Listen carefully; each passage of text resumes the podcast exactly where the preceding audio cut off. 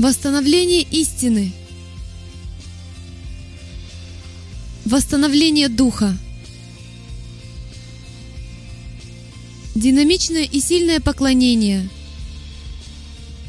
Объединение двух домов Израиля. Возвращаясь к корням нашей веры, освобождая народы от традиций и доктрин человеческих. Служение, страсть к истине – Отец дал мне четкое понимание, что послание, которое я буду доносить сегодня, будет продолжением предыдущего послания, которое я излагал месяц назад, и которое произвело немалое движение в разнообразных сферах, а моих врагов заставило исходить слюной. Впрочем, это у них происходит 24 часа в сутки, и некоторые из них смотрят нас прямо сейчас онлайн — что ж, приветствую. Пусть Господь благословит и сохранит вас. Мне лучше не продолжать. Хотя, если быть серьезным, ваши враги всегда поджидают возможности изыскать что-то, не правда ли, чтобы написать об этом и выставить в своем блоге? И это нормально. Можете взять что угодно из того, что я говорю. Мне много времени не понадобится, только дайте мне возможность говорить, и я найду способ допустить ошибку или сказать что-то, что я не имел в виду, или же они это просто вырывают из контекста. Поэтому они так любят эти короткие ролики, нарезки из моих проповедей. И я никогда не буду заниматься политикой, потому что я не понимаю, за счет чего они выживают, ведь каждое их слово подвергается отдельному анализу.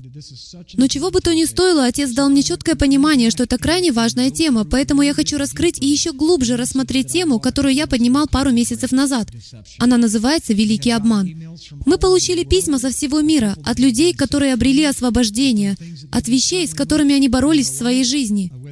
Будь то алкоголизм, порнография, будь то любовная связь, или напряжение и мучение в какой-то сфере их жизни. Отец использовал это послание, чтобы освободить их. И Авва, до моего отъезда в Израиль со мной столько всего произошло в последние 14 дней, что подготовило меня к этому посланию. Я даже точно не знаю, что буду говорить. Но у меня приготовлено несколько слайдов, и с вашего разрешения я бы хотел раскрыть несколько вещей, о которых я говорил. И я хотел бы еще раз обратиться к некоторым мыслям, которые я излагал прежде, но не смог наилучшим образом их выразить. Сколько из вас верит, что я всего лишь человек? Те из вас, кто этого не знает, что ж, вы просто зашли к нам в гости. Побудьте здесь подольше и поймете, что ничто человеческое мне не чуждо и я совершаю ошибки. Итак, меня обвиняют в том, что я являюсь лидером культа, но я сделаю кое-что в доказательство того, что я таковым не являюсь. Я совершаю ошибки. И я признаю это. Время от времени я могу сказать что-то неправильное, не совсем верное, или же что-либо, что я не имел в виду. Кто-нибудь говорил такого рода вещи? Все те, кто состоит в браке, должны сказать «Аминь». Потому что если вы скажете что-то неправильное, все ваши друзья просто посмеются над вами, но ваша жена скажет вам об этом. Ладно, давайте начнем с молитвы, потому что Господь свидетель, мне она нужна. Ава, я так благодарен Тебе за то, что Ты сегодня с нами. Прошу Тебя, возьми мои слова и все, что я скажу, не от Тебя, и вложи в глухие уши. Не позволяй Твоему народу верить мне, но сделай так, чтобы они верили Твоему Слову, ибо Твое Слово, в конечном счете, единственное, что является истинным и способно изменить нашу жизнь. Отец, выведи нас из великого обмана, учи нас тому, кто Ты есть, механизмом того, как Ты действуешь и как функционирует духовная сфера и делай нас более похожими на Тебя. Аминь. Хорошо, давайте начнем. В Бытии 2.7 сказано следующее. «И создал Яхве Элохим, как это сказано в древнееврейском тексте, Господь Бог человека из праха земного, и вдунул в лицо его нишаму жизни, дыхание жизни, и стал человек живой нефеш, душою живою. Итак, он был человеческим существом, мертвым, лежащим на земле, без единой капли жизни. Но когда Яхве вдохнул в его ноздри, это первый случай, когда было сделано искусственное дыхание, и он вдохнул свой руах, свою нишаму, в его тело, Часть Духа Яхвы в человека.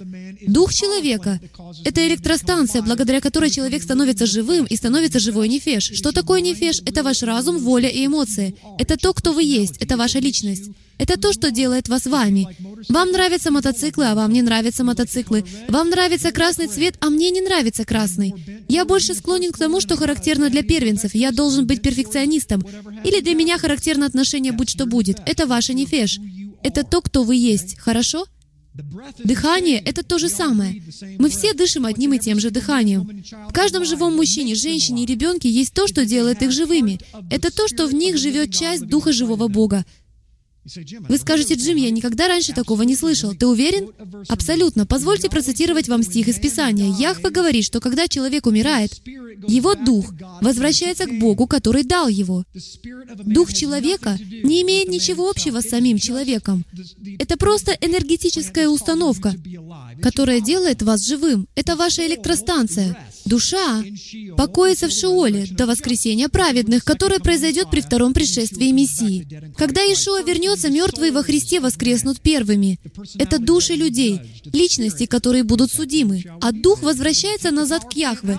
Извлеките электростанцию, и вы умрете.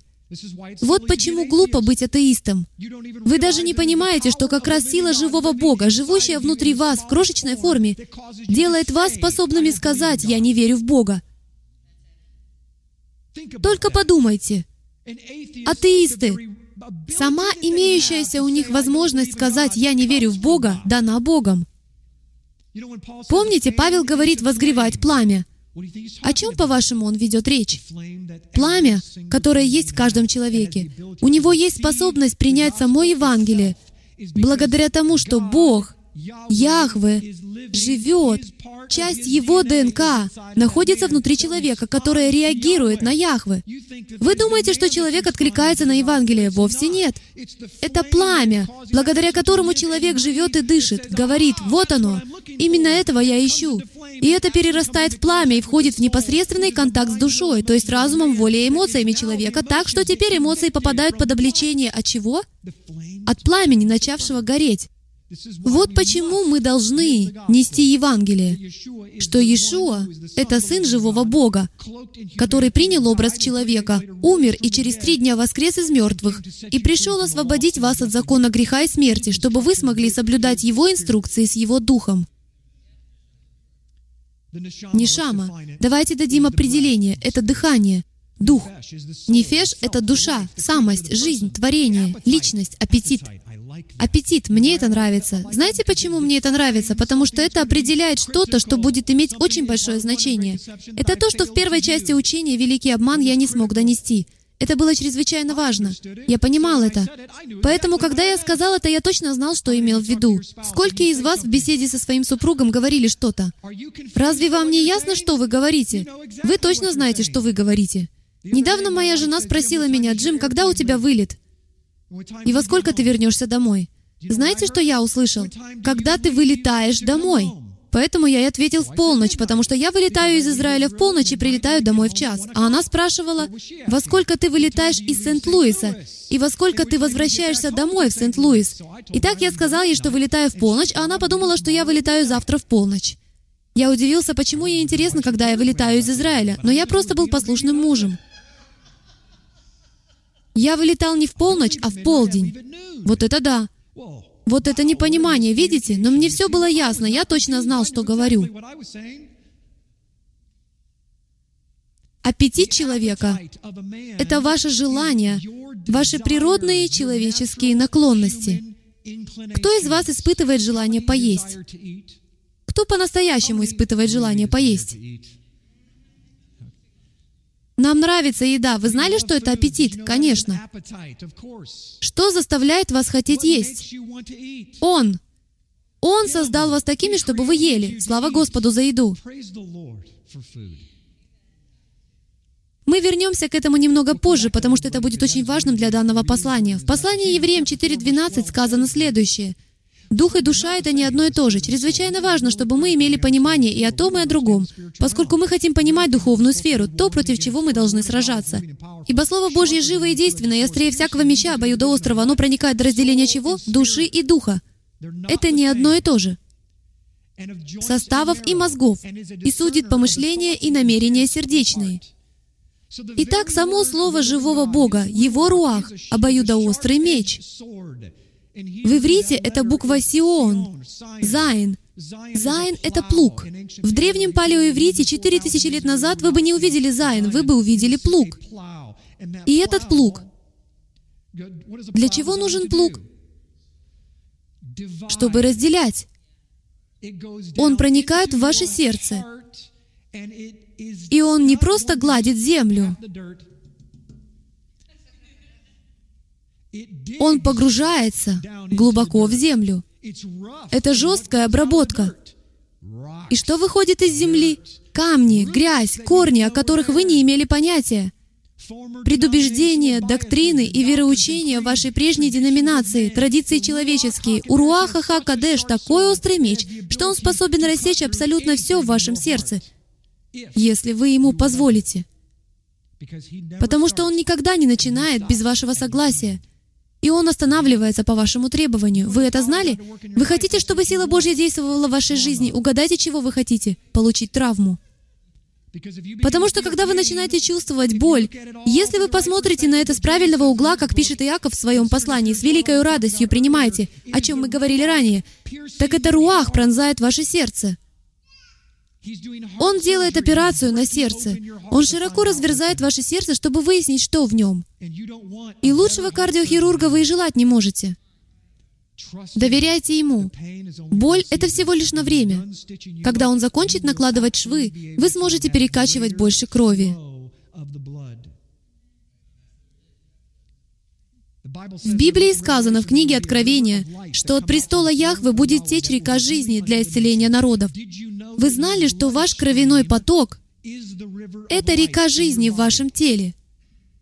Если вы не знаете, как функционирует кровь, то кровь функционирует следующим образом. В крови содержится кислород, который соединяется с гемоглобином крови.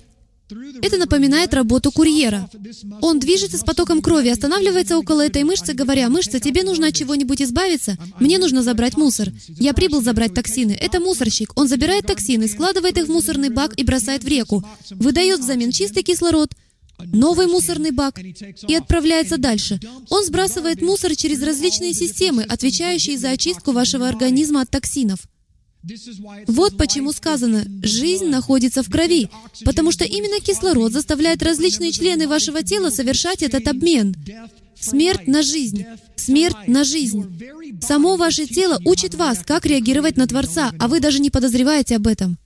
Святой Дух, если вы не имеете Руаха Хакадеш, силы живого Бога, пребывающей в вашей жизни по любви Мессии, то у вас нет способности знать, как отдавать Святому Духу токсины вашей жизни, избавляться от них и позволять Ему насыщать вас новой жизнью. Вы должны добровольно смириться перед вашим Богом, когда Он приходит и пронзает ваше сердце, и вы чувствуете это в глубине своего существа. Это доставляет боль, и вам это не нравится. Мне не нравится эта доктрина, я даже не верю в такого Бога. И вы отвергаете это, как будто у вас нет сердца, чтобы взять это и распознать, действительно ли это от Отца. Вы всегда будете знать, от Яхвы это или нет. Знаете почему? Потому что в конце концов, сразу после периода этой боли вы увидите жизнь. Потому что вы заметите, что когда вы смиряетесь перед вашим Богом и говорите, несмотря на то, Отче, что я не понимаю этого, не понимаю Евангелия, я не понимаю эту или ту доктрину, но, Господи, если что-то из этого от Тебя, я открою свое сердце, и я держу руки распахнутыми, пока кровь омывает меня. И если это действительно от Творца, то вы заметите, когда откроете глаза, что в вашей жизни нет никакого мусора, потому что Он заберет его. И вы начнете видеть течение новой жизни в вашей жизни. Люди, которые отвергают послание Торы, никогда не раскрывали свою руку, чтобы подождать и посмотреть, заберет ли Ава через свою кровь их мусор. Хасатан очищает ли людей? Тогда почему столько людей получают исцеление – когда они обращаются к Торе. Свидетельство за свидетельством, свидетельство за свидетельством людей, которые пережили физическое исцеление, эмоциональное исцеление, исцеление взаимоотношений. Потому что когда вы начинаете делать библейские вещи библейским образом, что вы действительно делаете на клеточном уровне, если я могу провести эту аналогию, вы раскрываете свои руки и говорите, «Отец, я этого не понимаю, но если мне нужно что-то знать, покажи мне». Я это сделаю, я буду послушен тебе. Я стою у горы Синай, я не хочу, чтобы ты прекращал говорить. И взамен вы получите ковчег завета, электростанцию Израиля. Если вам что-либо известно, в некоторых моих учениях я говорил о еврейском взгляде на детали ковчега. Когда говорится о сторонах ковчега на иврите, ковчег завета — это что? Это вместилище закона Божьего. Самая первая буква в вашей Библии — это бет, берешит. И самая последняя буква Торы — это ламет. Когда вы соединяете бет и ламет, на иврите получается сердце, сердце Бога. Это то, что новозаветные ученики называли Словом Божьим, которое стало плотью. Иешуа — это Тора. Вот почему он говорит, «Я есть им путь, истина и жизнь. Никто не приходит к Отцу, как только через Меня». Слышащие это разорвали свои одежды. Почему? Потому что они считали, что Тора — путь, истина и жизнь. И эта Тора находилась внутри Ковчега Завета. И так сами проверьте, это невероятно, что слово, которое Яхва использовал — обозначая стороны Ковчега Завета, слово «сторона» на иврите — это ребро. То же самое слово употреблено, когда было взято ребро у Адама из его бока. Что покрывает сердце Бога? Грудная клетка. Его грудная клетка — это ковчег завета, электростанция Израиля, святая святых, самый центр, главная часть, которая заставляет все работать. Ваше сердце — это центр того, кем вы являетесь. Вот почему Иеремия и Павел, цитируя Иеремию, говорят следующее. Цитата слов Яхвы. «Напишите законы мои на сердцах ваших, потому что ваше сердце — это ковчег, и внутри его будет находиться мой закон, и вы будете моим храмом.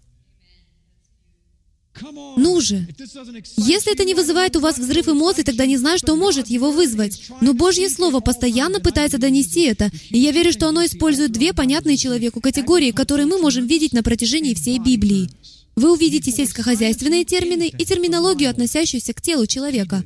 Прежде чем наука узнала что-либо из того, о чем повествует Библия, он это знал. И он вдохновил авторов Библии использовать сельскохозяйственные аналогии и аналогии с телом, потому что он предвидел, что позднее мы выясним, почему он так сделал и почему так важно использовать некоторые из этих аналогий. Мы вернемся к ним и будем их использовать по мере нашего продвижения в данном учении. Сердце и душа. Дух для души тоже, что сердце для тела.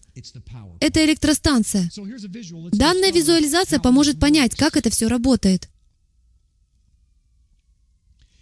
Сколько из вас осознают, что нам действительно важно понимать, как функционирует духовная сфера, как в плане добра, так и в плане зла?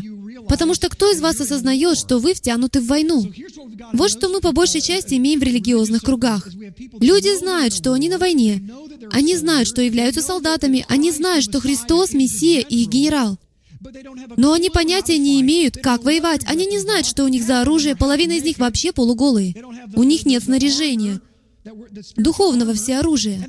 И они не знают, против кого они сражаются. Что это за воин? Можете себе вообразить американскую армию, лишенную всего своего вооружения, не имеющую ни малейшего представления, куда они направляются и с кем они сражаются? Теперь уберите лишь один фактор. Что если бы у них было все необходимое вооружение, они точно знали бы, куда нужно идти, но они не знали бы, кто их враг? Это то, чему нужно учить. Мы должны понимать, что мы собой представляем, как мы действуем, как функционирует духовная сфера, иначе мы не сможем ни с кем сражаться, а тем более победить в сражении. Поэтому, если кто-то из вас чувствует свое поражение, это может быть из-за того, что вы проигрываете войну. Давайте начнем. Дух и душа, приступим. Вы — это то, что изображено голубым. Это вы, это отдельный человек. Вне вас огромное пламя. Это сам Яхве. Бесконечное пламя. Вот почему он предстает в Библии как пламя, как огненный столб. Когда Надав и Авиуд, двое сыновей Аарона, принесли чуждый огонь пред Яхве, что произошло? Вышел огонь от Яхвы, огненный столб вышел и уничтожил их. В конце времен, вы думаете, это совпадение, что враги Божьи в конце тысячелетнего царствования Христа будут брошены в озеро Огненное? Что на самом деле произойдет? Озеро огненное — это суд Божий. Он исходит от Его престола, точно так же, как с Надавом и Авиудом. Это тот же огонь, который сошел и уничтожил Содом и Гамору. Это тот же огонь, который сошел и поглотил жертву Илии на горе Кормил. Яхве использует это в качестве инструмента и приводит примеры своего суда посредством огня.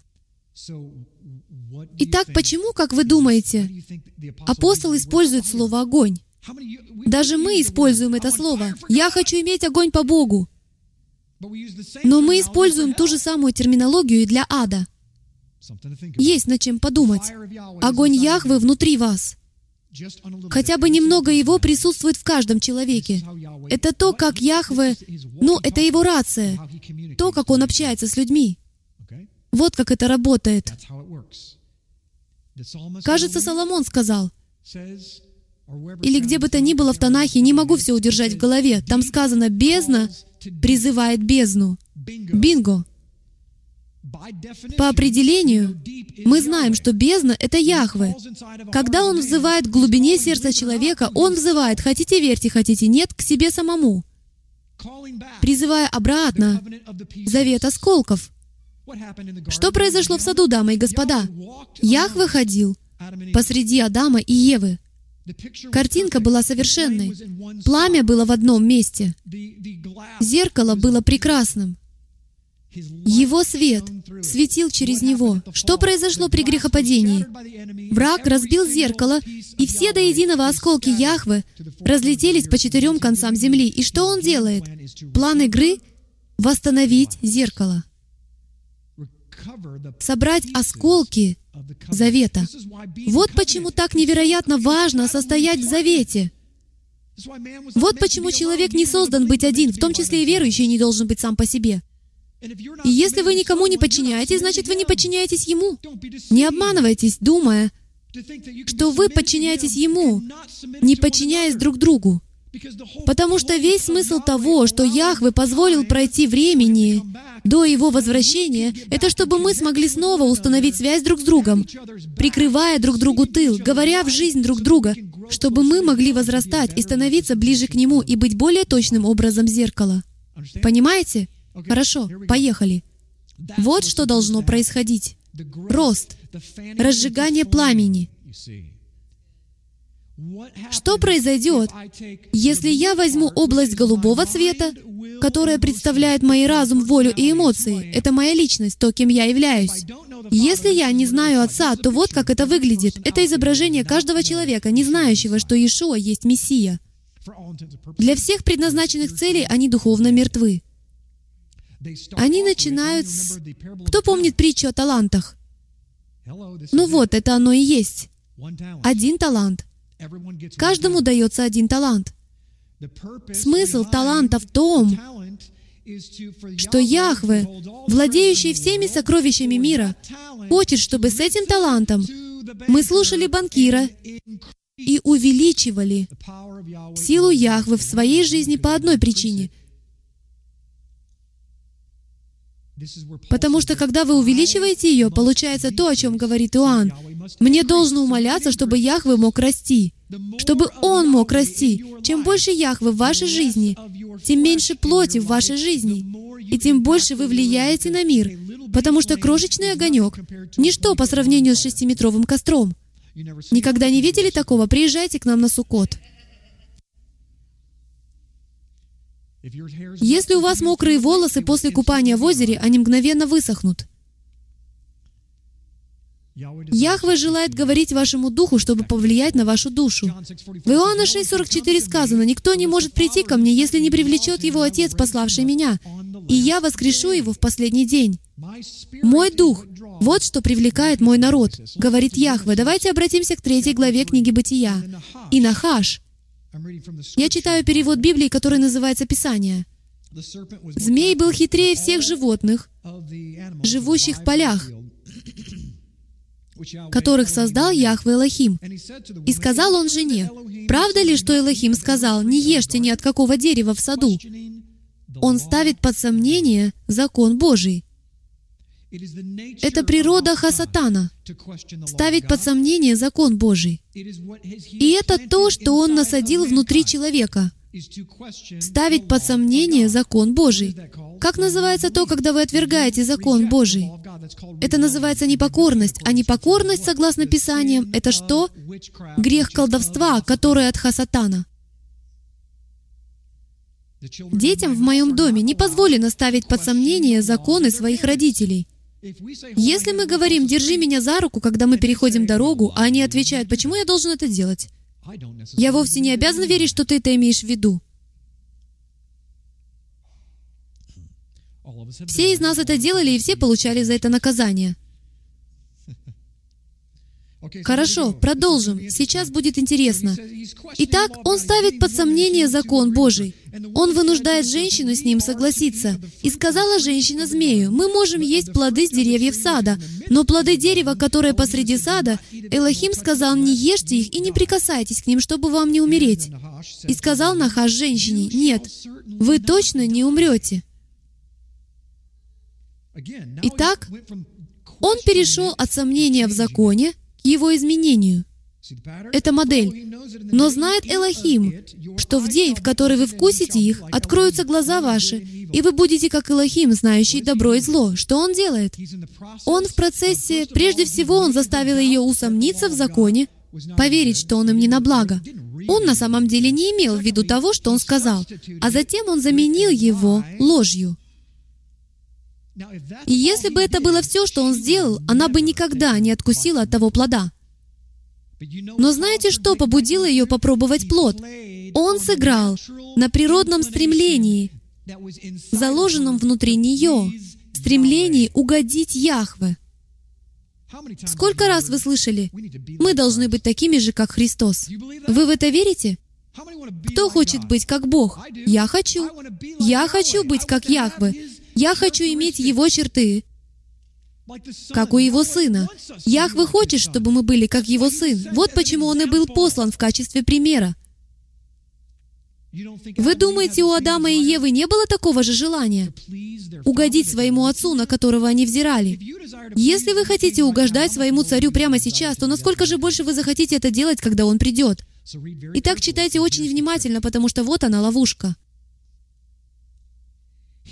Он говорит, но знает Элохим, что в день, в который вы вкусите их, откроются глаза ваши, и вы будете как Он, знающий добро и зло. И увидела женщина, что дерево хорошо для пищи, и что оно приятно для глаз и желанно, потому что делает мудрым. И взяла плодов его и ела, и дала также мужу своему. Я верю, без тени сомнения, что это ключ к тому, как действует враг. Потому что существует закон, именуемый законом первого упоминания в библейской герменевтике, толковании Библии, который гласит, что самый первый раз, когда употребляется слово, это и есть его постоянное значение. То есть самое главное значение слова можно увидеть в первый раз, когда оно употребляется, если вы верите, что Яхве умнее нас, и Он вычисляет такие вещи наперед. Даже в христианских семинариях вам скажут то же самое. Я это не придумал. Это называется законом первого упоминания.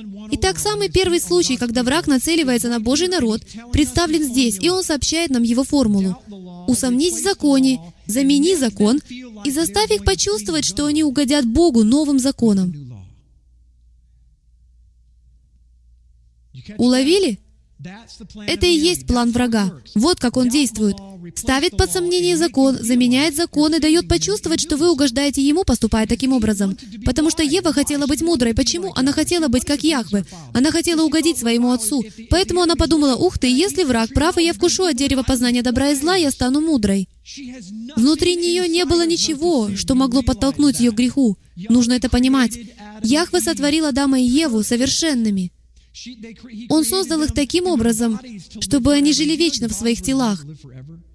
Вы знали, что ваши тела были предназначены, чтобы жить вечно? Вы знали, что науке, кажется, за прошедшие 24 месяца, согласно моим сведениям, за прошедшие 24 месяца науке удалось это доказать с помощью чашки Петри, что если все условия благоприятны, то жизнь вечна. Другими словами, если нет токсинов, то жизнь длится вечно. Мы бы и без того могли вам это сказать, ученые, и сэкономили бы миллиард долларов из наших налогов. Пойдите исследуйте то, что мы еще не знаем.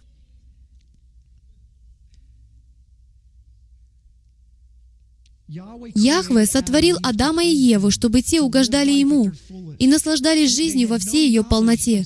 У них не было знания греха, вы понимаете это. В этом-то и весь смысл дерева познания добра и зла. В них была природная склонность есть, возделывать землю, работать, иметь близость, желать общения. Это все были естественные, хорошие и здоровые потребности. У них не было способности взять естественную эмоцию и увидеть другую сторону медали. Увидеть, что у всякой причины есть следствие, а у всякого следствия причина, и что на любое добро найдется зло. Они этого не знали.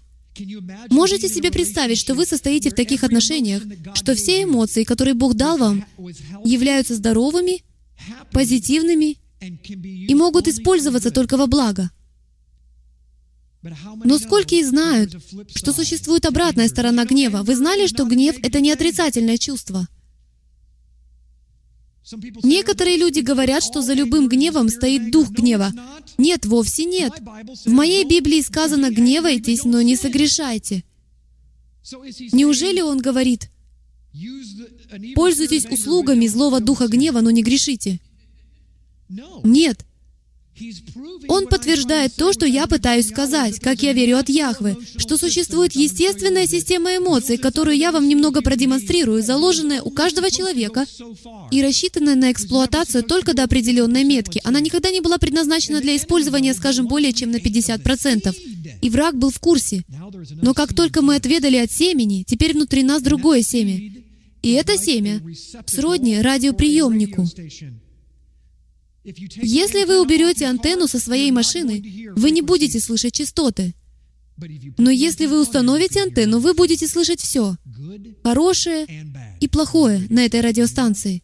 Разве не так? Представьте, что у вас одна антенна, и она может принимать сигналы только от святых библейских радиостанций. К сожалению, внутри каждого человека есть две антенны. Касатан жаждет усилить одну из них, то есть свое семя. Видите, точно так же, как Яхва имеет семя внутри нас, называемое как? Его руах. Нишама. Внутри того, кто вы есть. Что делает вас живым. К сожалению, в силу грехопадения в вас также есть и другое семя. У вас есть еще один приемник, еще одна антенна. Вот почему, даже когда вы спасены, насколько же это огорчительно, что вам все еще приходится прилагать немалые усилия, преодолевая грех. Если бы в вас не было семени познания добра и зла, что является приемником Хасатана, вы бы даже не слышали Хасатана. А следовательно, вы не могли бы согрешить. Не приходилось бы чему-то запрещать или отвергать, потому что вы этого не слышите. Это все равно, что со стенкой разговаривать.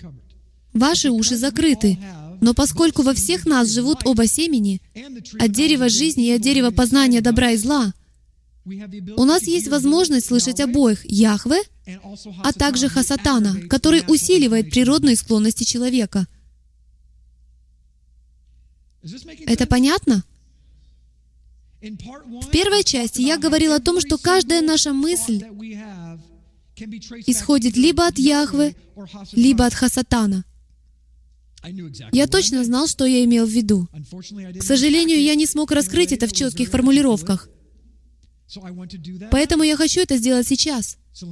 Позвольте перефразировать то, что я говорил. Каждую мысль можно отследить до первоисточника, откуда она возникла, коим может быть либо Яхве, либо Хасатан. Потому что любая ситуация и любая проблема, возникающая у вас, дамы и господа, все негативное, в саду с вами такое бы не произошло. Итак, откуда же это исходит? От врага. Слава Господу, что Отец использует эти вещи в нашей жизни, чтобы взрастить нас и снова приблизить к саду.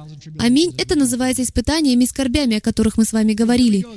Итак, заложенные в нас природные склонности и потребности, потребность в пище, стремление защищать себя и свою семью, любить и быть любимыми, создавать вещи, музыку и тому подобное, идеи, Яхве сотворил нас склонными к созиданию, к творчеству. Мы созданы по Его образу. Почему, по-вашему, человек придумывает такие потрясающие вещи? Потому что мы созданы по Его образу. Мы используем только 2% своего мозга. Только представьте, если бы мы использовали 4%. Это бы уберегло меня от многих неприятностей. Несомненно, но это важно. Это природная склонность от Яхвы. Теперь перейдем к душе, чтобы собрать картинку воедино. Душа человека — это область, изображенная голубым. Область голубого цвета — это разум, воля и эмоции. Это ваша душевная система. У вас есть духовная система, и у вас есть душевная система, включающая разум, волю и эмоции. Именно эмоциональная система побуждает человека делать что-то с физической системой, которая представляет собой это — меня так и подмывает побегать. И вот вы уже бежите. Разве это не удивительно? Я хочу поехать в магазин, и я еду в магазин. Я хочу быть милым и внимательным к своей семье, и я доброжелательным к членам своей семьи. Меня прямо раздирает, хочу злиться на своего начальника. И вы злитесь на начальника. Вы делаете то, что вам говорит ваша эмоциональная система. Классно то, что он встроил кое-что между ними. Заградительный барьер, firewall. Этот заградительный барьер, его дух — и ваша воля, которая оперирует через ваш разум. Итак, вы чувствуете, что вам хочется сделать что-то, но затем это ударяется о заградительный барьер. Если ваш дух соединен с его духом и достаточно возрос, чтобы влиять на ваш разум, и вы знаете, что слово Яхве говорит «не делай этого», тогда воля, ведомая духом живого Бога, останавливает ваши эмоции и не допускает, чтобы вы сделали что-то неправильное. Но если ваш разум и воля не покоряются закону Божьему, как это было в саду, Римлянам 8 глава, вы будете ведомы своей эмоциональной системой, и со временем вы начнете идти против воли Божьей. В Римлянам 8 сказано следующее. Там сказано, что мы хотим жить по духу, а не по плоти, ибо плоть подвержена телесным страстям и желаниям. Посему живущие по плоти не могут покориться закону Божьему. Ух ты! Джим, ты говоришь, что жить по плоти — это значит быть против Торы? Именно так здесь и сказано, друзья. Это невозможно истолковать по-другому. Я спрашивал пасторов и деканов колледжа, и они убеждены, что этого стиха вообще нет в Библии. Я тоже его не замечал. Но так здесь сказано — покориться. То же самое мы видим и в саду. Они руководствовались плотью. Почему? Потому что они не покорились закону Божьему. Видите, как можно понять, что это на самом деле так? Потому что это всегда будет так, даже если экстраполировать это на любой, даже самый отдаленный отрезок во времени, влево и вправо. Это всегда будет так. В саду они все провалили, не покорившись Тори. В миллениуме угадайте, что в первую очередь сделает Иешуа, когда придет на гору Сион. Он говорит, закон Божий выйдет к народам. Для чего? Чтобы учить их Его путям. Он хочет, чтобы наш разум, воля и эмоции находились в согласии с Ним по одной причине, чтобы защитить нас от врага, который постоянно пытается склонить нас отведать от дерева познания добра и зла. Итак, у вас есть душа, разум, воля и эмоции. А вот и самый замечательный момент. У Хасатана нет доступа, абсолютно никакого, к духу человека. И это большой аминь. Но, к сожалению, у него есть доступ к этому — потому что именно его разум, воля и эмоции сподвигли его отвергнуть и взбунтоваться против живого Элохима Вселенной. И он хочет, чтобы все сделали всего лишь одну вещь, то же самое, что и он. А что он сделал? Он восстал против Божьего закона, даже на небесах. Какая самая первая заповедь? Не слышу.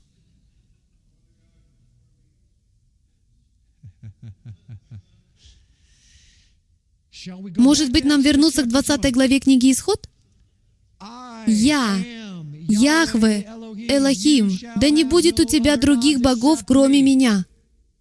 А что сделал Хасатан? Он нарушил самый первый закон и сделал Богом себя самого. И сделав Яхве себя самого, Он установил свою собственную Тору. Вы это знали? Его собственная инструкция. Угадайте, что будет дальше, потому что он не изобретает ничего нового. Он просто будет использовать другую сторону медали. Все, что сказал Яхве, он будет говорить противоположное. И его уловка, друзья мои, это доказать вам. Если только он сможет заставить вас поверить в то, что Яхве не имел в виду то, что он имел в виду, и что он на самом деле хочет, чтобы вы делали это, и если вы этому поверите, то он знает, что в своем стремлении быть похожими на своего Бога, вы нарушите его закон и будете думать, что это его воля. Вот почему это великий обман. Вы должны знать, как действует ваш враг, иначе вы будете работать на своего врага. Кто из вас помнит? Если мне не изменяет память, это место из первой книги Паралипоменон, о котором я говорил в первой части учения «Великий обман». Я показывал, как враг может буквально насаживать мысли в вашу голову. Вздор! Враг не может проникнуть в разум. Да неужели? Это повсюду задокументировано в Писании. Хасатан, как написано, вложил мысль в разум царя Давида исчислить народ. Это сказано в вашей Библии. Не царь Давид это придумал. Писание говорит, что это был Хасатан. А что означает слово Хасатан? Это еврейское слово, означающее враг, противник. Противник повлиял на Давида на отрезке в 17 сантиметров через частоты его разума. И вместо того, чтобы отвергнуть, у него был закон Божий, вы знали? Не бойтесь того, что враг может влиять на вас. Знаете почему? Потому что у вас есть фаервол, он называется Слово Божье. Берете, пленяете всякую мерзкую мысль, сверяете ее со словом, и если она с ним не согласуется, то это он.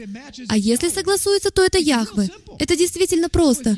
Поэтому если вы враг и хотите проникнуть в разум и душу человека, то все, что вам нужно сделать, это избавиться от фаервола или изменить его, чтобы когда они открывали его, с намерением проверить, от Господа ли эта мысль, они видели другой закон, признавали его действительным и верили, что эта мысль от Бога, а на самом деле она от врага.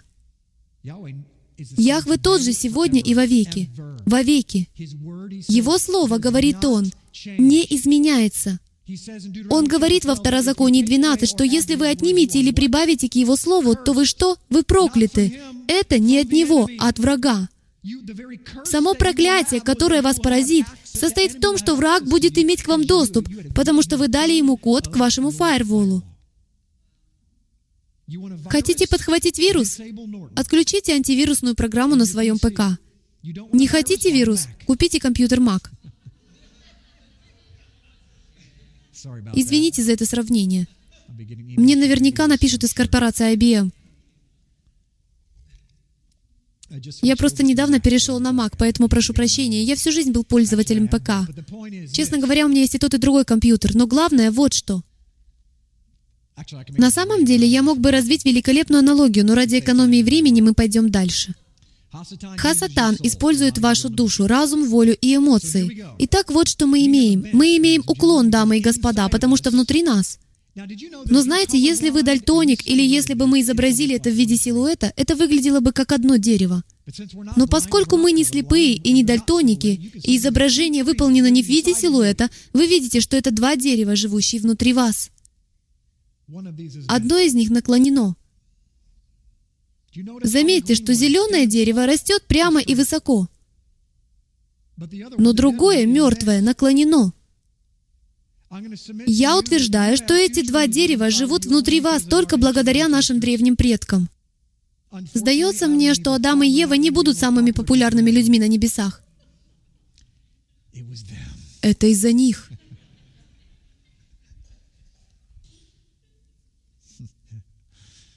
Вероятно, они до сих пор стоят в углу. Но уклон, который мы имеем, обращен к дереву познания добра и зла. И вот что нам нужно сделать, друзья. Там, где вошла травма, там, где вошел враг, и то, как злые духи могут влиять на вашу жизнь, и нечистые духи, которых на протяжении всего Нового Завета Иешуа изгонял, вот как это происходит. Просто потому, что у вас возникла эмоция, которая, по вашему мнению, является негативной, это не значит, что она от сатаны. Это может быть природной склонностью, которую Яхве в вас заложил. Но когда она достигает 50% отметки, враг тут как тут. Потому что он хочет протолкнуть ее на другую сторону, где она уже становится нездоровой. Ну, допустим, вы отрицательно относитесь к абортам, и у вас они вызывают негодование, и вы идете пикетировать и протестовать против них. В тот момент, когда вы пересекаете эту черту, вы нарушаете Конституцию или закон этой земли и совершаете правонарушение. И поступая так, вы нарушаете Божий закон, потому что ваше негодование перешло от праведного гнева к посягательству на закон. Итак, ваше негодование является природной склонностью. Вы не хотите, чтобы дети умирали, так и не родившись. Но затем вы перешли на сторону духа гнева, который не исходит от Яхвы. Видите, как это работает? Злые духи этого мира знают ваше тело и душу лучше вас. Они следят за нами уже тысячи лет. Они точно знают, как вы думаете, и, вероятно, знают, что вы вслед за тем сделаете, просто потому что все так делают. Муж задевает чувства жены. Муж достаточно жестокосердный, чтобы этого не знать. Жена говорит, ты попрал мои чувства. Муж не признает, что причинил боль. Жена повышает голос, мужа это обижает, и враг говорит, бум, 50%, я пошел. Дух гнева, дух расстройства, идите, сделайте свое дело, заставьте их перешагнуть черту. Волноваться — это нормально. Знаете, это не дух беспокойства, когда ты взволнован от радости в предвкушении рождения твоего ребенка. Но когда это заходит дальше здоровой природной библейской склонности, тогда приходит враг и берет все в свои руки. Именно тогда становится тяжело и мрачно. Некоторые общины верят, что все от дьявола. Не стоит его так переоценивать. Вы следите за ходом моей мысли? У Хасатана есть свои ограничения. Он может прикоснуться только к 50% сверхприродных склонностей. Никто не может касаться духа человека и первоначальной души человека, которая была сотворена. Яхве заявляет, «Это мое, и я сохраняю это за собой для воскресения праведных». К сожалению, в тот момент, когда мы съели семя, мы дали разрешение Хасатану переворачивать медаль по его желанию. Итак, что он делает? Он приходит, черта здесь, мы чуть поодаль. Он говорит в ваши уши, пытаясь вас убедить выйти за ограду. Потому что в тот момент, когда вы выйдете за ограду, вы дадите ему законное библейское право владеть вами в этой сфере. И когда это происходит, вам лучше смотреть в оба, потому что с этого момента появляется возможность роста болезни в вашем теле. Все ли болезни от хасатана? Нет. Какие-то болезни возникают из-за того, что мы едим, мы сами их вызываем. Но знаете ли вы, что каждый орган в вашем теле имеет чистоту? Я учил этому прежде. Все, чем вы являетесь, имеет частоту. Ученые наконец-то обнаруживают, что все находится в состоянии вибрации, и все можно измерить, все имеет децибелы и все имеет частоту. И наконец-то они выяснили, что я и говорил, если бы они читали Библию и верили ей, они бы сэкономили кучу денег. За прошедшие пять лет они наконец открыли, что Вселенная удерживается в целостном состоянии за счет чистоты и звуковой вибрации. Знаете, что это? Это слово Яхве от момента сотворения. Вот почему в вашей Библии написано на английском языке, черным по белому, что все держится Его Словом. А мы думаем, что это просто такой религиозный язык. Нет, он говорит как ученый. Я держу Вселенную в тот момент, когда я произнес слово. Она начала существовать. И если я перестану говорить, наука скажет вам, что у этих частот есть источник. Поэтому вы не увидите их дальнейших продвижений в данном вопросе. Этого просто не будет, потому что в тот момент, когда вы признаете, что существует чистота и что-то, что принимает чистоту, и когда вы имеете приемник, угадайте, что у вас получается, передатчик. Частоты не возникают из ниоткуда, они передаются. Это научный факт. Все частоты возникают из других частот. Частоты, которые я произвожу, изменяют статус данной частоты. К примеру, если я оперный певец, и я обнаруживаю резонансную частоту хрустального бокала, то все, что мне нужно сделать, чтобы разбить стекло, это поднять уровень децибел, то есть увеличить громкость, и я разобью этот бокал. Но передал ли я какую-то новую частоту? Изобрел ли я новую частоту, или я просто изменил то, что уже существует? В тот момент, когда ученые обнаружили, что существует эта частота, что все удерживается посредством звука, стало ясно, что должен быть источник звука. Вот почему вы должны пребывать в Слове, так как только оно сможет удержать вас в целостном состоянии. Хорошо, ваш уклон, вот как выглядит ваш уклон. Вот как выглядит это дерево внутри вас. Оно мертвое. Оно не может предложить вам никакого плода. Но ваша природная склонность включает в себя страх, беспокойство, стресс, переживания, гнев, печаль. Все эти вещи естественны. Они могут стать демоническими,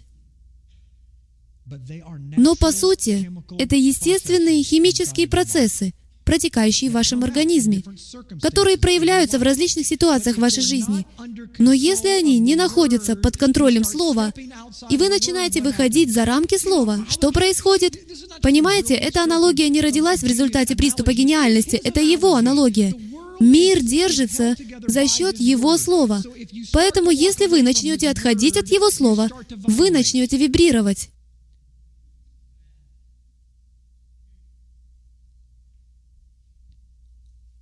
Вы начнете вибрировать, вы начнете терять контроль.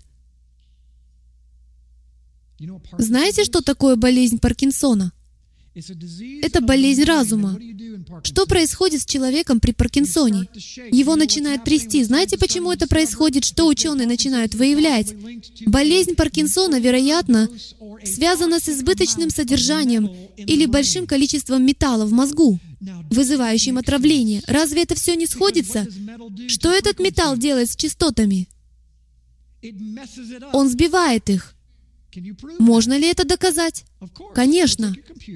Возьмите свой компьютер, немного металла и положите его на материнскую плату. И посмотрите, как он испортит всю систему. Потому что металл — это проводник. Вам известно о долях мозга, которые выглядят как червяки. Они проводят электричество. Вы знали, что вы не что иное, как электрически заряженное существо? Вы не что иное, как набор постоянных частот и электрических зарядов. Не верите? Возьмите воздушный шарик и потрите себе им голову. Натрите ноги о пол и дотроньтесь до кого-нибудь. Вы электрически заряженное существо. Некоторые из вас имеют более сильный заряд, чем другие. Лучше бы не говорил. Но главное в том, что электричество проходит по вашему мозгу. Если у вас слишком много металла, то он будет способствовать соединению одного синапса с другим, с которым не должно устанавливаться соединение. Поэтому сигнал не может быть правильно послан к различным органам и частям вашего тела. И это называют болезнью Паркинсона. Из-за того, как она начинается, не исключено, что когда-нибудь ее назовут металлической болезнью. Большинство из того, что вы помещаете в свое тело, содержит металл. Кстати, большинство дезодорантов, которыми вы пользуетесь, содержат содержит металл. Посмотрите на тыльную сторону. Вы наносите металл себе под мышки каждый день. Он проникает в поры вашего тела, и куда, по-вашему, попадает металл? Выйти он не может, у тела нет способности выводить металл. Он оседает в слабых частях вашего тела и по большей части в мозгу. Итак, что я хочу всем этим сказать? Если вы отходите от слова «Яхве», это сродни тому, что в ваше тело поместили металл. Он разрушит вашу систему, и вы начнете делать то, для чего вы не были созданы. Слово. Вы думаете, это совпадение, когда Павел говорит, очистив баню водную посредством слова? Потому что что делает вода? Мы уже рассматривали, что она делает. Вода проникает в кровяной поток и вымывает токсины из организма. Окунитесь в Слово Божье. Что исходит от Яхвы? 2 Тимофею 1.7. «Ибо дал нам Бог духа не боязни, но силы любви и целомудрия» или здравомыслия. Это не злой дух. Когда вы идете в лес на охоту, как, например, это люблю делать я каждую осень, и я слышу койота в трех метрах позади от меня, его вой, и пробирает страх посреди ночи. Это просто природная склонность и естественная реакция человека в такой ситуации. Теперь посмотрим, что происходит с точки зрения врага. Цель всего этого послания в следующем. Враг, согласно сказанному в Библии, ходит как кто? Как рыкающий лев. Как интересно, а с кем сравнивают Иешуа? Вот это да. Так что вам лучше знать, какого льва вы кормите. Он мог выбрать миллион животных, друзья мои, но он выбрал слово «лев», потому что он имитатор всесильного. Он постоянно рыщет. Что он ищет? Природную склонность человека, которая приблизилась к отметке 50%, чтобы можно было его атаковать. Вот почему мы нужны друг другу. Потому что мы, как тело, когда мы состоим в завете друг с другом, можем сказать, этот брат уже на 48,9%, пойдите помогите ему кто-нибудь, на него совершается атака, и он уже почти перешагнул черту. Не могу вам даже передать, до того, как я встал под духовную власть, я был необузданным человеком, 110 миль в час, я до сих пор двигаюсь со скоростью 110 миль в час, но теперь у меня есть второй пилот, который следит за педалью газа. Но до этого я переезжал людей на максимальной скорости. Не говорите мне, что мне делать. Я независимый подрядчик, я служу Богу. Но я не знал, что находился за отметкой 50%, когда враг начинал брать управление в свои руки. Яхве находится рядом, как ваш второй пилот, пока вы ниже отметки в 50%. В тот момент, когда вы заходите дальше 50% в какой-то сфере вашей жизни, у Яхвы не остается законных прав. Поэтому некоторые из вас, кто болен физически вследствие греха, вы даже не знаете, что не можете быть исцелены. Это невозможно, пока вы не покаетесь в этом грехе. Потому что вы даете Хасатану законное право на данную сферу вашей жизни. Вы не прощаете кого-то, кто просит прощения, и угадайте, что естественные чувства говорят, «Мне не нравится этот человек». Вы не прощаете этого человека, и настоящий дух горечи придет и будет владеть вами всю оставшуюся жизнь. Ученые начинают открывать, что эмоции связаны с органами. Знаете почему? Потому что каждый орган выдает чистоту, и то же самое делают эмоции. Знаете как? Каждый знает, что морковь полезна для глаз, не так ли? Буквально на прошлой неделе я узнал это от врача. Знаете почему? Как так получается, что морковь попадает вам в рот и знает, куда надо идти? Ну же! Вы знали это? Морковь имеет точно такую же чистоту, что и ваши глаза. Частоты исходят и притягиваются друг к другу, к подобным частотам. Я думаю, с его стороны было очень умно все это предусмотреть. Вот почему он умнее нас. Только подумайте, брокколи выглядит как бронхиальные трубы. Угадайте, какая у нее частота? Она помогает легким. Взять помидор. Когда его разрезаешь, на что он похож? На сердце. Угадайте, для чего он полезен? Для сердца. А на что похоже авокадо, разрезанное пополам? Оно похоже на матку. Сами убедитесь. Ученые обнаружили, что употребление в пищу авокадо полезно для репродуктивной системы женщины. Не знаю, в чем моя проблема, но я обожаю авокадо. Но опять же, люди говорят, что я близок к своей женской стороне. Что ж, думаю, эта штуковина полезна. Хотя моя жена говорит, что я ее до сих пор не понимаю.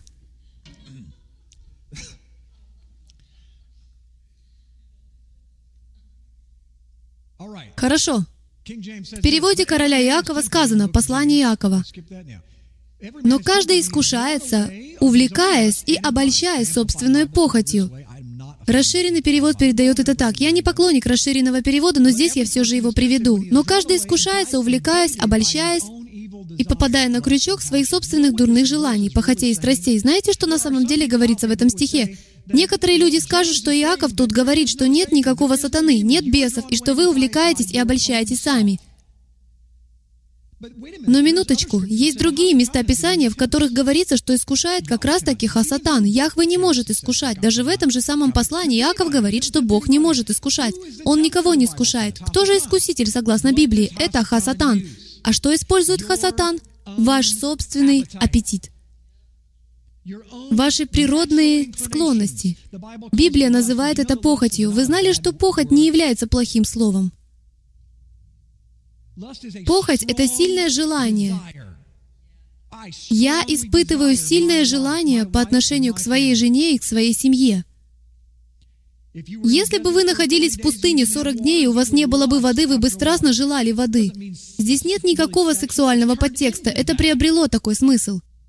И, конечно же, здесь тоже не это имеется в виду. Человек искушается хасатаном, потому что мы уже знаем по умолчанию, что искуситель — это хасатан. Итак, сатана искушает вас, используя те самые естественные склонности, которые Яхве заложил в вас. Не правда ли в этом больше смысла?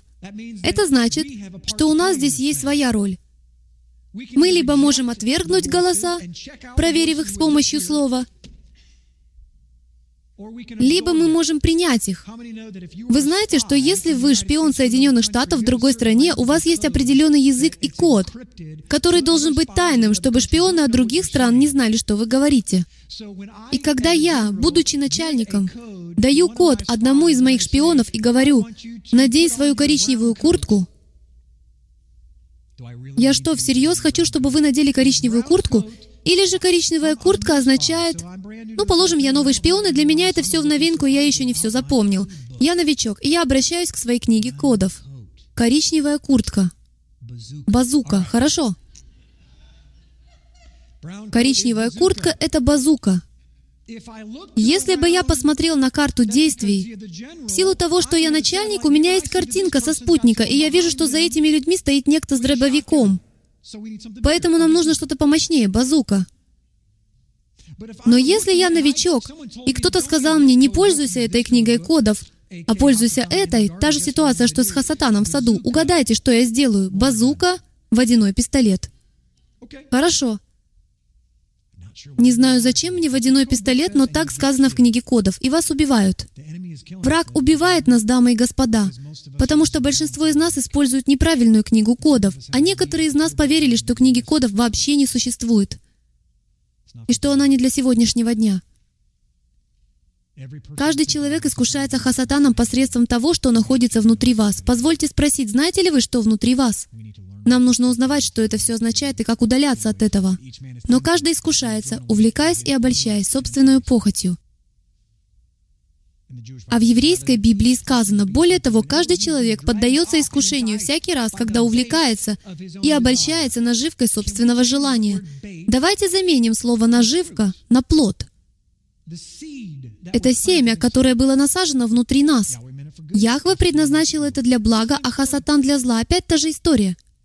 Это ловушка. В Иакова 1.13 сказано, «В искушении никто не говорит, Бог меня искушает, потому что Яхва не искушается злом и сам не искушает никого».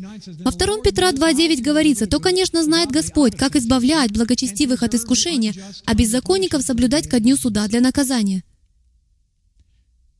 Почти закончил. Во 2 Коринфянам 10.4 читаем, «Оружие воинствования нашего не плотские, но сильные Богом на разрушение твердынь». Вы уже воюете с врагом. Ими не спровергаем замыслы и всякое превозношение, восстающее против познания Яхвы, и пленяем всякое помышление в послушание Машиаху. Чему покорился Мессия? Он был духовен. А согласно римлянам 8 главе, быть духовным означает покоряться тому, что говорит Отец. И Иешуа говорит, и об этом как раз ведется речь в Римлянам 8, что это закон Божий. Иешуа говорит, «Я ничего не придумываю, я несу вам и говорю вам делать то, что сказал делать мой Отец». Так что же это означает? Он брал каждую мысль и проводил ее через защитную ограду слова его Отца. И через 40 дней своего искушения что сделал Иешуа? «Я запрещаю тебе, Хасатан, ибо Слово говорит это». Защитное ограждение говорит вот это. Что он делает? Вы думаете, что это все произошло и было записано, чтобы вы изумлялись? Ух ты, ничего себе, он так хотел есть и пить целых 40 дней. Это удивительно. Не знаю, способен ли человек на такое. Он снова показывает нам уловки врага. Он сделал это в Бытии 3 главе. Теперь он должен показать, что он обращает процесс вспять. Он показывает, это сад. Пустыня, которая раньше была садом. Но сейчас я в пустыне, потому что вы, ребята, позволили Хасатану уничтожить мой сад. Но он снова попытается проделать это со мной. Он попробовал это с Евой, это сработало, теперь он попробует это со мной. И что он начинает делать? Он начинает цитировать половинки стихов. Хасатан использует ту же мерзкую уловку снова и снова. Сами посмотрите, а что сделал Иешуа? То же самое, что начала делать Ева. Что сделала Ева? Она процитировала Писание. Первое, что сошло с ее уст, было, Яхве сказал вот это. Хасатан ответил, он на самом деле не это имел в виду, он имел в виду это, религиозная система наших дней. Иешуа сделал что? Хасатан сказал, вот так. Иешуа ответил, ну нет уж, парень, я и есть Слово. Не пытайся обойти меня. Я и есть система безопасности. Да запретит тебе Яхве, ибо Слово Божье гласит следующее. Если на вашем сердце этого нет, дамы и господа, то враг будет обманывать вас целыми днями напролет. В связи с этим, позвольте вас сильно обличить, сколько времени вы проводите в этом. Сколько кодов вы знаете? Потому что когда эти голоса начнут приходить, надень коричневую куртку. Будут дни, когда у вас не будет времени, чтобы заглянуть в книгу. Вам будет необходимо знать ее. Вот почему это должно быть записано здесь. Вам лучше знать ее, лучше выучить наизусть, лучше пребывать в ней. Недостаточно быть только лишь молитвенным воином. Недостаточно говорить, что вы духовны, потому что определение духовности, которое дает моя Библия, это знание закона Божьего. Если вы знаете закон Божий, Хасатан не сможет извратить его, не сможет одурачить вас, не сможет обмануть вас, потому что вы знаете границы. И я не собираюсь приступать их, Хасатан. Я запрещаю тебе Слово Божье говорить следующее. Итак, подведем итоги. Дух и душа вместе. Хасатан пытается воздействовать на эмоции человека — Яхве пытается послужить духу человека, чтобы вытеснить разум, волю и эмоции, которые Хасатан хочет. Другими словами, что хочет сделать Яхве? Так это он хочет так радикально воздействовать на разум, волю и эмоции, чтобы они оставались на нуле, и чтобы они никогда не поднялись до отметки, где враг сможет манипулировать ими. Вы будете гневаться, вы будете беспокоиться, у вас будет депрессия. Как вы будете справляться с этим? Осознаете ли вы, что ваш враг поблизости, готовый завладеть этой эмоцией и сделать ее не библейской эмоцией? Что ж, гневайтесь, но не грешите. Это понятно? Ваше тело включает пищеварительную систему, эмоциональную систему, эндокринную систему и все эти химические и биологические системы. Теперь изучите свое духовное тело. Яхве действует точно так же. Итак, у вас есть душевная система, включающая разум, волю и эмоции. Мы это подробно рассмотрели. Также у вас есть духовная система, которая является вашей электростанцией.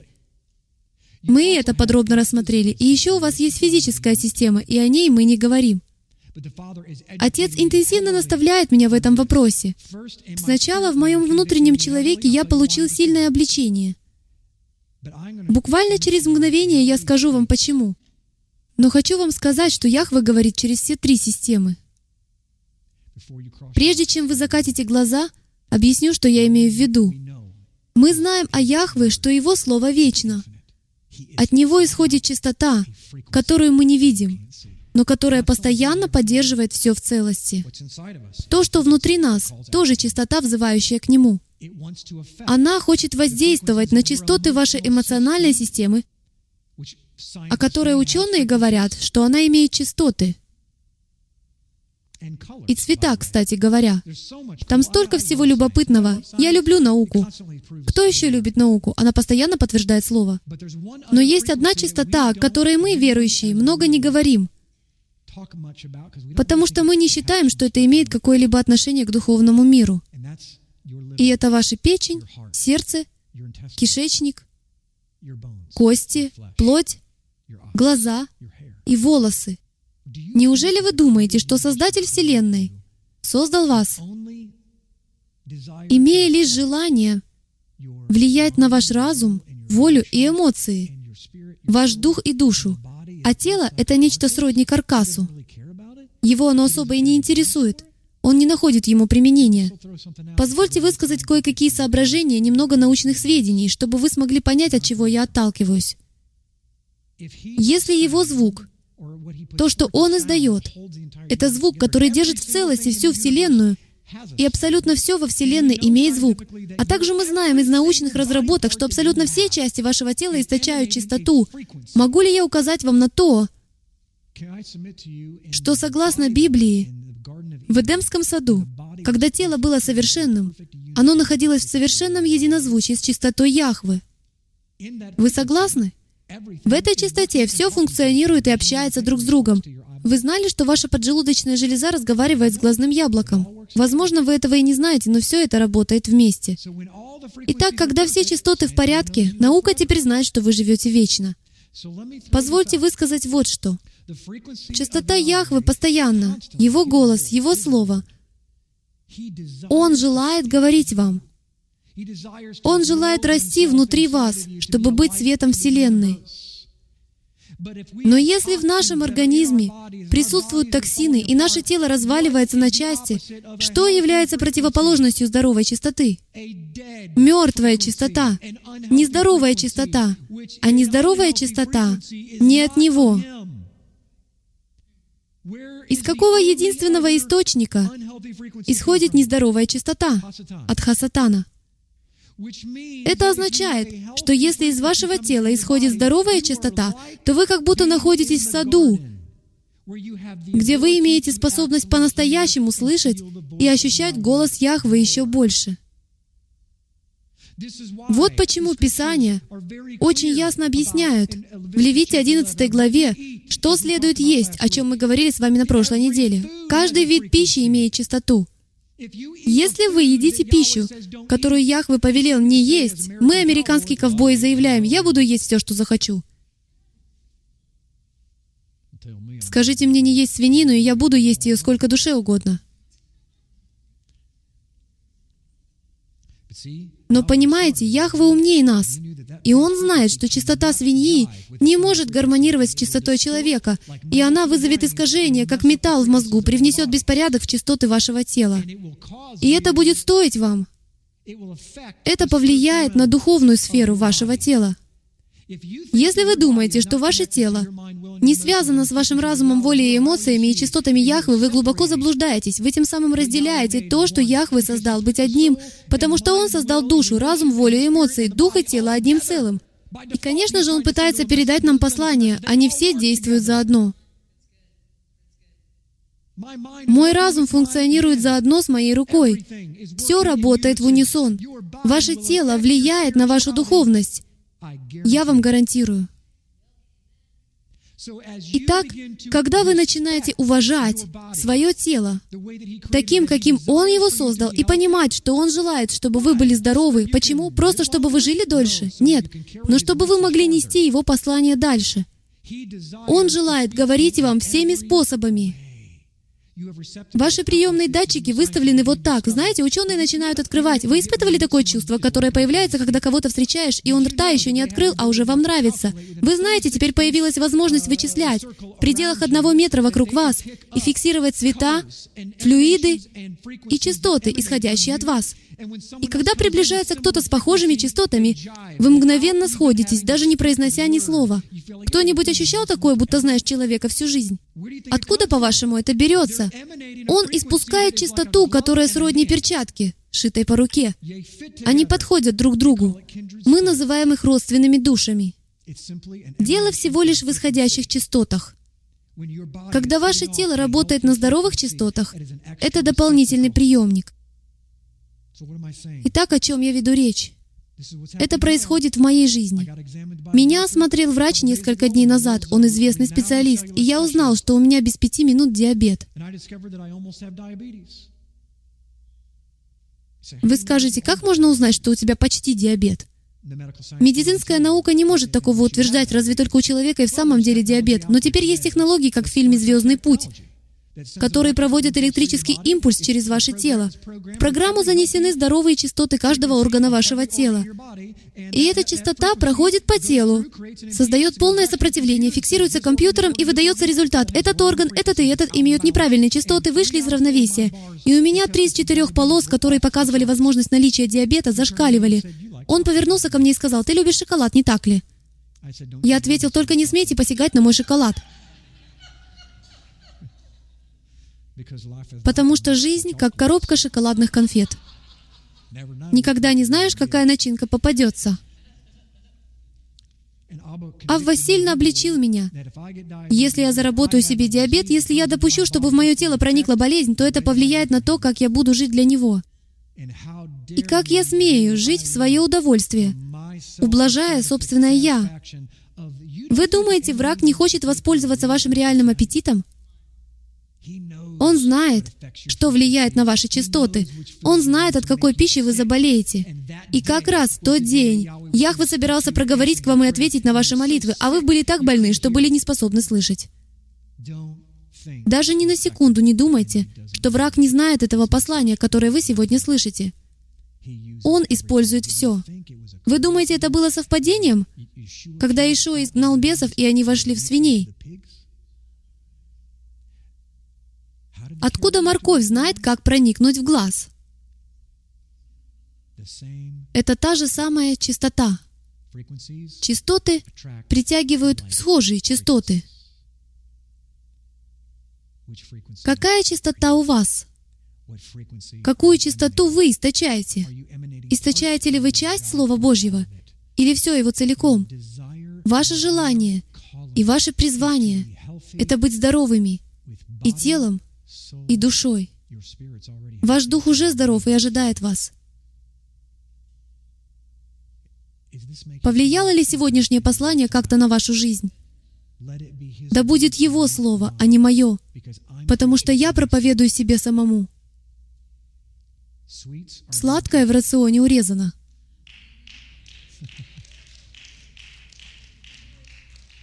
Я не сказал, насколько. Это процесс. Встаньте, пожалуйста. На клеточном уровне, дамы и господа, вот что мы должны сделать. Будь это в физической сфере искушения сладким, или в демонической, или в духовной сфере, когда враг насаждает мысли в ваш разум, а вы даже не знаете, что это он. Покажите, пожалуйста, тот последний слайд. Вот что вам нужно сделать. Вам необходимо распознать голос врага. Вам нужно отвергнуть голос врага. Вам нужно запретить ему. Как это сделать? Покаяться в грехе, в том, что с самого начала вы слушали его, и нанести ответный удар посредством молитвы. Духовная сфера — единственное место, где его можно достать. И произойти это может только через молитву. Я могу сказать, являетесь ли вы воином по тому, сколько времени вы молитесь. Это воины. Это не просто идиома. Мы говорим «молитвенный воин» не потому, что это хорошо звучит. Они на самом деле воюют в духовной сфере. Представьте, если бы в вас было слово Яхвы, его полнота в вас, так, что оно засело бы у вас в голове, записалось на сердце, вы бы знали тактику врага, и когда вы слышали бы голос, вы сверяли бы его со своей системой, книгой кодов, и вы бы отвергали его и каялись даже за едва различимую способность слышать его. Вы бы приказывали ему отойти, да запретить тебе Яхвы, и потом вы бы восстанавливали и отстраивали все, что было поглощено. Авва говорит, что он может возместить и возвратить это вам. Итак, если сейчас вы находитесь в таком положении, и враг уничтожил часть вашей жизни, может быть, вы физически больны, может быть, у вас рак. Вы знаете, что рак и диабет — это одно и то же. Это клеточное поражение. Токсины оказались здесь. И это назвали раком. Токсины скопились в этой незащищенной области, и это назвали диабетом. Фиброаденома и так далее. Это все одно и то же. Вы сами можете отследить весь процесс до первоначальной клетки. А через несколько недель появится врач, эксперт, который объяснит вам эти вещи. То же самое и на духовном уровне. Возьмите любую проблему в вашей жизни, и вы обнаружите духовное начало, откуда она взялась. Давайте не будем людьми, которые смотрят на листву и на ветви дерева, на симптомы. Давайте смотреть на корень, причину. Аминь. Помолимся вместе. Ава, мы благодарим Тебя за Твое Слово. Мы благодарим Тебя, Отче, за то, что Ты распознаешь голос врага, и Ты желаешь научить нас узнавать Твой голос. И единственный способ, посредством которого Ты избрал это делать, это через Твое Слово и через дарование нам Утешителя, Твоего Руаха, который напоминает нам Твое Слово. Сами по себе, Отче, мы легкая добыча для врага. Мы просто овцы, обреченные на заклание львуха сатану. Отец, я прошу, чтобы Ты защитил нас от врага, и чтобы Ты учил нас узнавать Твой голос, Твои постановления. Как Давид говорил в 118-м псалме, «Отче, с утра мы будем взывать и учиться путям Твоим, возлюбим заповеди Твои, и научимся от закона Твоего. Как авторы Нового Завета говорили, что закон Твой добр, что Он свят и совершенен. Мы не должны смотреть в Него, а затем отходить и забывать Его. Нам необходимо знать, что в Нем сказано, потому что мы ходим посреди волков. И превыше всего научи нас, как любить. Благодарим Тебя, Отче, за то, что Ты ведешь нас туда, где мы должны быть. Несмотря на то, чего нам это стоит. Излечи наши тела. Отче, прошу за людей прямо сейчас, во имя Иешуа. За тех, которые повергаются в покаянии, исцели их прямо сейчас. Яви им свою силу.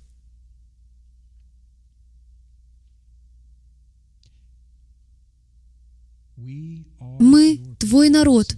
Мы просто глина, а Ты горшечник. Мы покоряемся Тебе как община и говорим, «Делай с нами, что хочешь». Мы не знаем, что мы делаем. Ты учи нас. Спасибо за то, что Ты наш Царь и слушаешь нас в этой молитве. Во имя Иешуа, и все сказали «Аминь». Служение «Стрелы Ефраима» существует только благодаря пожертвованиям верующих, как вы. Чтобы обеспечить выживание этого служения, пожалуйста, посетите страницу «Помощь» на www.ephraimzeros.com. Нам нужна ваша поддержка.